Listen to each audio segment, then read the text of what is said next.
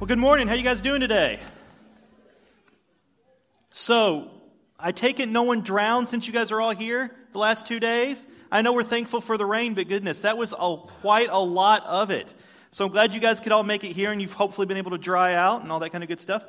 But since you guys are here today, let me tell you something. You have picked an excellent Sunday to be here. You have picked a great Sunday to be here. The reason why is that we're starting a brand new series called Creating a Legacy. And so you guys get to be here on day one. And so for today and for the next couple weeks, we're going to be talking about creating a legacy. And what we're talking about is that in a couple months, as you guys have probably heard, we get to move into a new building. And so, yeah, absolutely, yeah, we can, we can, we can cheer for that. We can clap for that. And so, what we wanted to do is just kind of talk a little bit about what is it going to be like to move into a new building? What are we, what are we going to need to be preparing for? What are we going to need to be talking about? How are we going to do it? And so, for the next couple weeks, we're going to just talk about our new building. But before we get into all of that, I have a question for you guys. How many people in this room are over the age of 21? You are over the age of 21. Okay. So, only you guys can answer. Question is, how many of you would say Guinness beer is a beer that you prefer or a beer that you like. Okay, only over 21. Okay. Promise you that is not a trick question.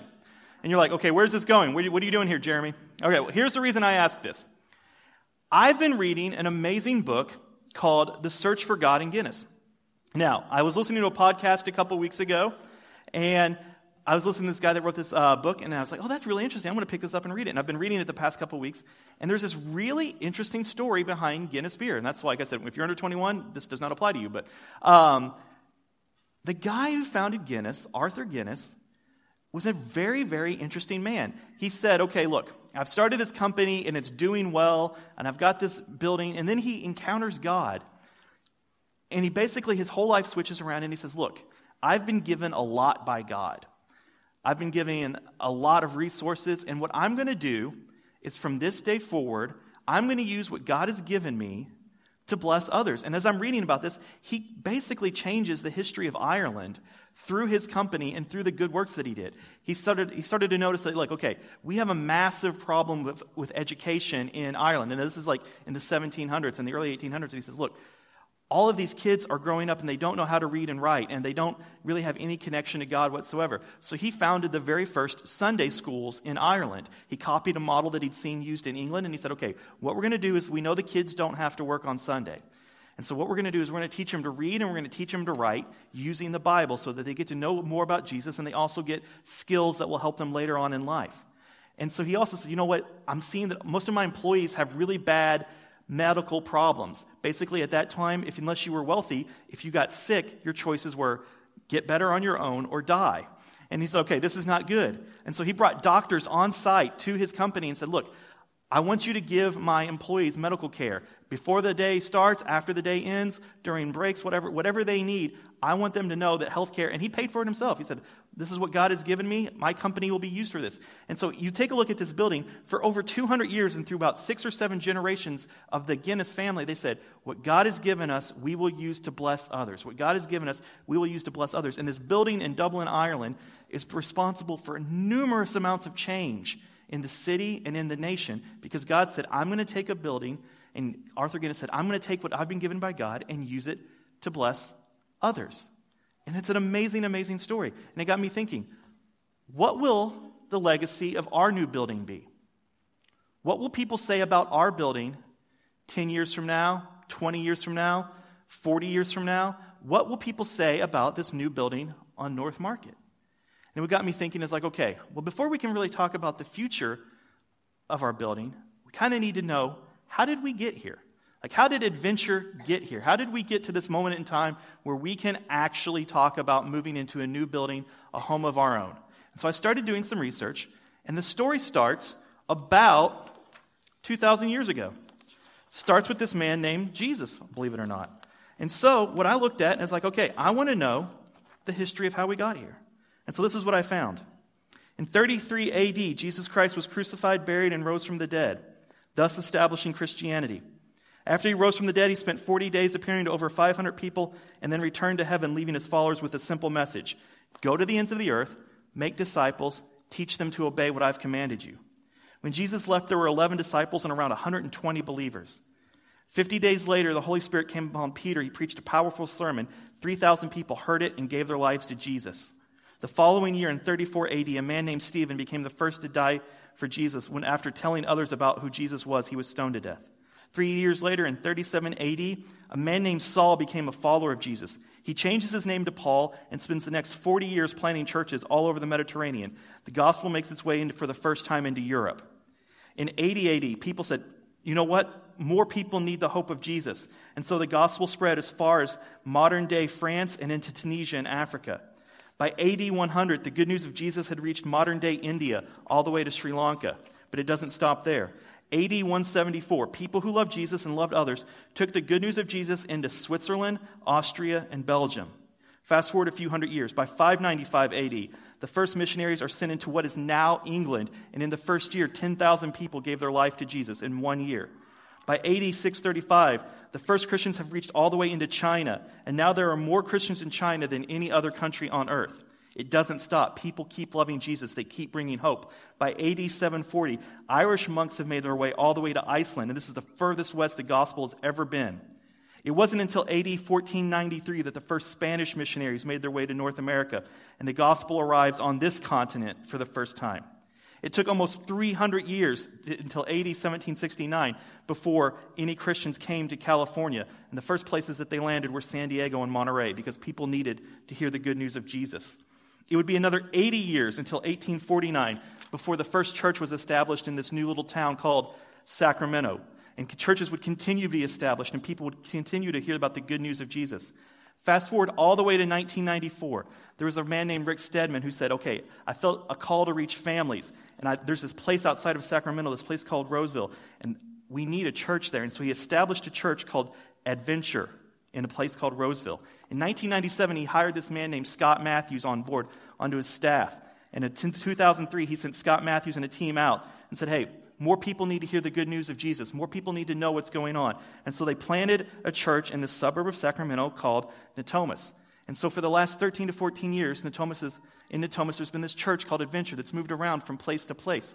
And we're finally, in a few months, going to have a permanent home to call our own. But, guys, the legacy that we have as part of the church did not just start 13 years ago, it started over 2,000 years ago. We are part of a long, huge history of people who've said, you know what? What we've been given, we're going to use for others. What we've been given, we're going to use so that others can know the hope of Jesus. And so, as we talk about this new building that we're getting, as we talk about a permanent home, understand yes, we get to create a new legacy but it's part of a larger legacy that's been going on for hundreds and hundreds of years.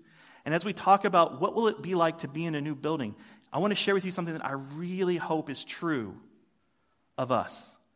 When people talk about our building, I hope they talk about a legacy of love, a legacy of people who are willing to do whatever it took so that others could know the hope of Jesus. I've found a passage of scripture and a lot of people refer to it as the Hall of Fame passage of Scripture, but it perfectly encapsulates what I would love for our legacy to be like. And so if you have a Bible, we're going to be in Hebrews chapter 11. If not, we're going to put it on the screen for you. But it's a passage of Scripture that talks perfectly about what our legacy could be. So in Hebrews chapter 11, starting in verse 32, this is what it says. It says, And what more shall I say? I don't have time to tell you about Gideon, Barak, Samson, Jephthah, David, Samuel, and the prophets, who through faith conquered kingdoms, administered justice, and gained what was promised, who shut the mouth of lions, quenched the fury of the flames, and escaped the edge of the sword, whose weakness was turned to strength, and who became powerful in battle and routed foreign armies. Women received back their dead, raised to life again.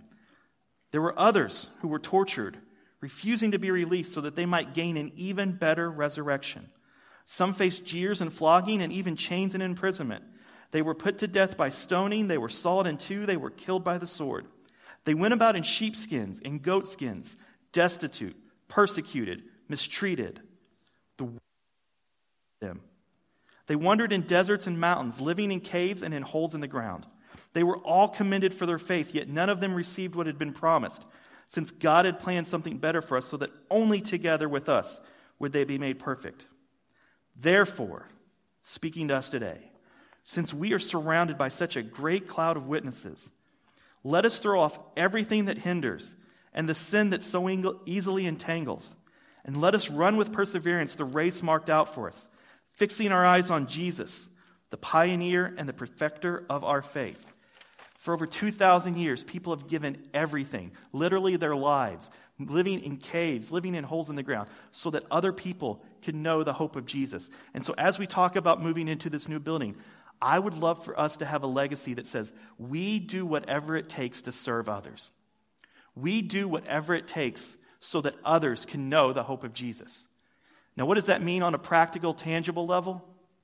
Every single Sunday, there are people here that are working hard to make sure that people know the hope of Jesus. They get here early, they unlock gates, they set up the stage, they're running soundboards, they're running light boards, they're checking kids into the children's ministry, they're watching kids as uh, we meet in here. There are people who are helping with the band.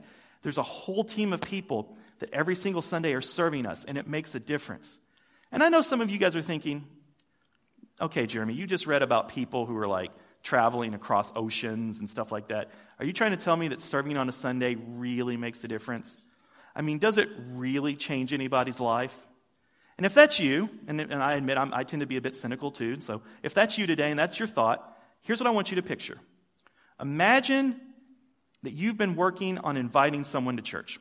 Maybe for you, it's a cousin, a sibling, a coworker, a grandson, a nephew, friend, relative, whoever. And you've been, you know, you've invited them over your house, you've had a good time, and you've tried to tell them about Jesus, and they're like, okay, yeah, yeah, yeah, and it's kind of not really ever sunk in. But then something happens one day. They lose their job, they get some bad news from the doctor, something happens, a divorce, something like that, and they're like, okay, all right, I'll come to church with you this Sunday. I'll give God a shot. I guarantee you on that Sunday, you start to evaluate everything through a completely different lens. When it's your friend coming to church for the first time, when it's your relative, when it's your spouse, when it's your cousin, you're like, please, God, make sure the greeters are nice, but not too nice. You know, make sure they shake the hand, but it's like they don't hold on for too long. And please, God, you know my sister, she's bringing her kids. They're bratty and crazy. Please make sure that the kids' workers know that, like, to treat them nice and that, the, the, that they're nice people to the kids. And God, please make sure like the, the sound and the lights are all working. And, and God, please make sure the band, like I, when, the, when we're singing, make it a song that just my friend can just lose themselves in the moment and just really feel God's love. Please make sure like, you know, this, whoever's speaking says something that makes sense and it's not weird and goes off in a hundred different directions. You know, on that particular Sunday, you care a whole lot about every single thing that happens here. Because on that Sunday, it's your friend, it's your relative, it's someone you care about, and you're like, man, this might be the only Sunday, the only chance that we get. And on that Sunday, you care about all those little things. Now, that might happen once or twice a year for you where it's that Sunday you're bringing someone. But that Sunday is every Sunday for someone here. Every single Sunday, there is someone here, maybe for the first time, maybe for the last time, they're giving God one shot. They're giving God one chance. They're like, okay, God, things have progressed. I'm willing to try this once. And on that Sunday, every single one of those volunteers that serve are making a difference. Long before someone ever walks in here into the, law, into the auditorium, they've kind of made up their mind about God based on how they were treated in the lobby, based on how they were treated in the parking lot, based on how they were treated as they checked their kids in, They've made up a lot of decisions about God way before they ever walk into this room. And so every single person on our team that serves is helping bring Jesus hope in an extremely tangible way. Every single one of them is saying, okay, hey, look, I care enough about others that I will sacrifice for their good, for their behalf, because they matter to me and they matter to God. And I, usually when I'm talking about this, there's always some pushback. They're like, Jeremy, I get what you're saying about serving, and I agree, but you don't understand how busy I am. And if I ever get to have that conversation with you one on one, here's what I usually like to talk about. You guys ever remember that guy or girl that you knew, or maybe you know him right now, but maybe if you're married for a while, there's always that guy or girl you hung out with that was like that, that swore they would never get married. They're like, costs too much money, it's too restrictive on my freedom. It's, you know, I've got too many other things going on. I'm not to get married. And then you talk to them six months later and they're engaged. You're like, what, what happened? Like, you swore you would never get married. Did it all of a sudden become cheap, easy, and convenient to get married? And they're like, No, I found somebody I loved that made those things unimportant. And so, see, the same thing is true here. I'm not going to lie to you. It will never be convenient to get up early on a Sunday morning when you can sleep in. It just won't.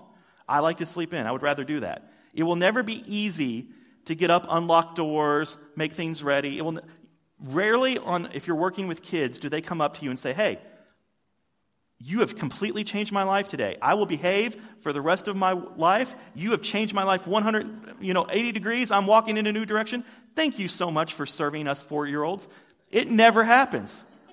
It never happens. It's only way, way years later that they realize the difference you made. It never gets easy. It never becomes simple. It never does this. But guess what? It's not that those things aren't true. It's that as a collective church body, we found something that we love more. We love people more than we love our own convenience. We love people more than we love sleeping in.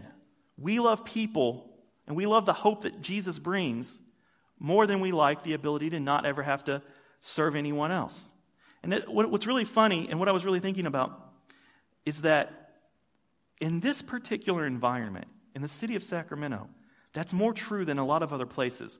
One of the reasons my family moved here, other than the fact that you guys don't have snow, one of the reasons that my family moved here is that Sacramento is one of the most unchurched areas in the entire United States. There's an organization called Stadia that does a lot of church planning and uh, gathers a lot of statistics about um, different areas and different churches and stuff like that. And they said, okay, in the Sacramento, in the greater Sacramento region, you have about two and a half million people. So not just Sacramento, but anything that you would call the greater Sacramento region. There's about two and a half million people. 90% of them don't have a church that they belong to. 90% of the people in our city would not know what the hope of Jesus is because they've never experienced it. We have an amazing opportunity every single day to invite someone to experience that. And our city needs it more than most cities in the United States. And so, when I was talking to my team this week, and I was like, okay, guys, I'm going to be talking about this on Sunday. Give me some real numbers. Don't give me pie in the sky, you know, it's raining gold type. Give me real numbers. What do we actually need? Because when we move into this new building, we know some people are going to come and just check it out out of curiosity. Usually, when you move into a new church, there's this thing where about you have a bump in attendance somewhere between, you know, 20 to 50% a bump in attendance, of just people who are curious, friends that'll show up for the first time or something like that. And so I said, okay, if we're going to move into a new building, if we're going to be doing this, give me some real numbers on what that's going to look like. What do we need to do this well? And here's what they gave me.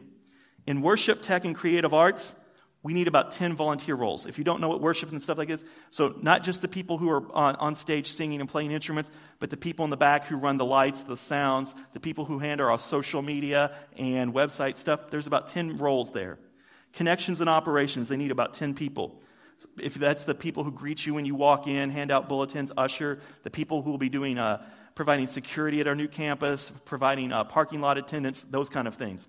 Children's ministry, we need about 18 we've uh, looked at the numbers and said, okay, in this area, we have a lot of families. This Natomas is a region that's concentrated with families. When we move into our new building, we're going to need about 18 more people to jump on board our children's ministry team. In student ministry, we've got about six volunteer roles that are open. And so, if we want to have a legacy of really loving people well, if that's the legacy that we want to create, we need about, what is that, 40, 44? We need about 44 people today to jump on board. And this is not a new problem. So if you're like, well, what's, what's, what's been going on? Like, how can we need so many people to jump on board? Well, that's a good problem to have because we have a good opportunity. Jesus in Matthew chapter 9, here's how he described it when he was looking out about the people of the city of Jerusalem. He said, when he saw the crowds, he had compassion on them because they were harassed and helpless, like sheep without a shepherd. Then he said to his disciples, The harvest is plentiful, but the workers are few. Ask the Lord of the harvest, therefore, to send out workers into his harvest field. See, Jesus was telling him, he's like, look, there's, there's a couple things that aren't going to run out. My love and compassion and care for people is not going to run out. My love and compassion will last until the end of time. The other thing he says is, look, the needs of the people are not going to run out. There are always people who need hope. There's always going to be people, people who are helpless, who are harassed, who are afraid. Those two things aren't going to change. The only limiting factor are the workers in the field. The only limiting factor are the people who say, I will serve others. My compassion will last. The needs of the people will last. The thing that bridges the gap are the number of people willing to serve, that are willing to jump in, that are willing to say, you know what? Yes, I like sleeping in, but I'm going to care about people more. That's what's going to change. That's what's going to make the difference. It's people who say, there's, you can talk about love, or you can put love into action and serve others. And we're going to be a group of people that puts love into action and serves others. So if you're here today, inside your bulletin, you'll see a little card that looks like this. It's what we call our connections card. We, we have them in there every single Sunday. And if, you, if you're willing to join our team and jump in and start serving people, what we'd love for you to do is fill this card out. On the back of it, check the I want to volunteer thing. If you know where you want to serve, write it in. If you have no clue where you want to serve, we'll help you figure it out. We'll let you try a couple different spots. We'll make sure that you have a great fit because like if you're serving with 4-year-olds and like after a week or two you realize Jeremy, I'm probably going to kill some of those kids I don't think that's the legacy we want to have. I'm like, you're right. That's not the legacy we want to have. So we'll help you find a different area. If you're a people person, we will put you in an area where you get to interact with a lot of people. If the last thing you want to do is talk to 40 people on a Sunday morning, we'll find something for you behind the scenes. But what we desperately need is about 44 people to jump on board our team and serve in some capacity so that when we move into this new building, every single person that walks through feels loved. Every single person that walks through feels welcome. Every single person feels like, okay, this is a place where I feel like I matter. From the moment I pulled in to the moment I left, I'm not quite sure what I think about Jesus yet, but I can tell you those people love him, and I felt like those people really, really loved me. If that's the story we want to see happen every single Sunday, we need about 44 people to jump on board. Now, as we wrap up and as we kind of wind down, I want you guys to just do something for me for a second. Picture that it's many, many, many years in the future, all of us are dead, okay? And we're in heaven. And a group of people walk up to us and they say, Thank you so much for what goes in that blank? What will they thank us for as a church? I doubt they come up and say, Thank you so much for always thinking of yourself and your own needs. Thank you so much for always sleeping in every chance you got and always thinking someone else would do it, you know. Obviously, that's not what they're going to say. What will they say, though? If we can meet five or six people in heaven, what will they say? Thank you so much for serving my son or daughter. You had no idea what my husband and I were going through, my wife and I were going through at the time. And for you to be there every single Sunday made a huge difference in my son's life. He was going through a really rough time. Thank you so much for being a greeter because you were one of the only people that smiled at me during my whole week. Thank you so much for being part of the worship team. I can't tell you how many times I look forward to coming on Sunday and just getting a chance to sing and worship and forget about life's problems for a while. Thank you so much for serving others. My cousin is in heaven because of what you were doing. My brother is in heaven now because of what you were doing. My family is together as a whole because of what you were a part of and what you were doing.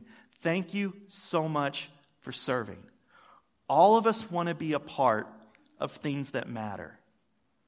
And in order to do that, we've got to let go of the things that hinder and start doing the things that matter. I know we're busy. I've not met anyone over the age of 11 who's not. Honestly, like that's just part of life.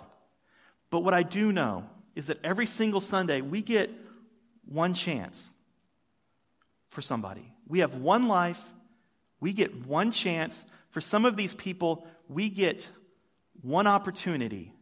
We get one opportunity to move into this new building. We can't keep moving into the building every single year and trying it over or something like that. We get one opportunity. And then I want to just pull up that last passage in Hebrews. If you guys did, I think you have that on slide. Okay. This is what I want us to go walk away from.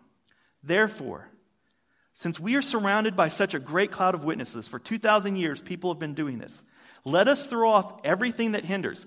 What does that mean? Let us throw off schedules that say we can't serve. Let us throw off being overcommitted to things that don't really make a difference. Let us throw off I, I need to focus on myself and not others. Let us throw off anything that gets in the way of loving others and the sin that so easily entangles. And let us run with perseverance the race marked out for us. God has a plan for this church in this new building, the race specifically marked out for us. And let us fix our eyes on Jesus, the pioneer and the perfecter of our faith. Why? Because people matter, because every Sunday someone is here for maybe the first, maybe the last time.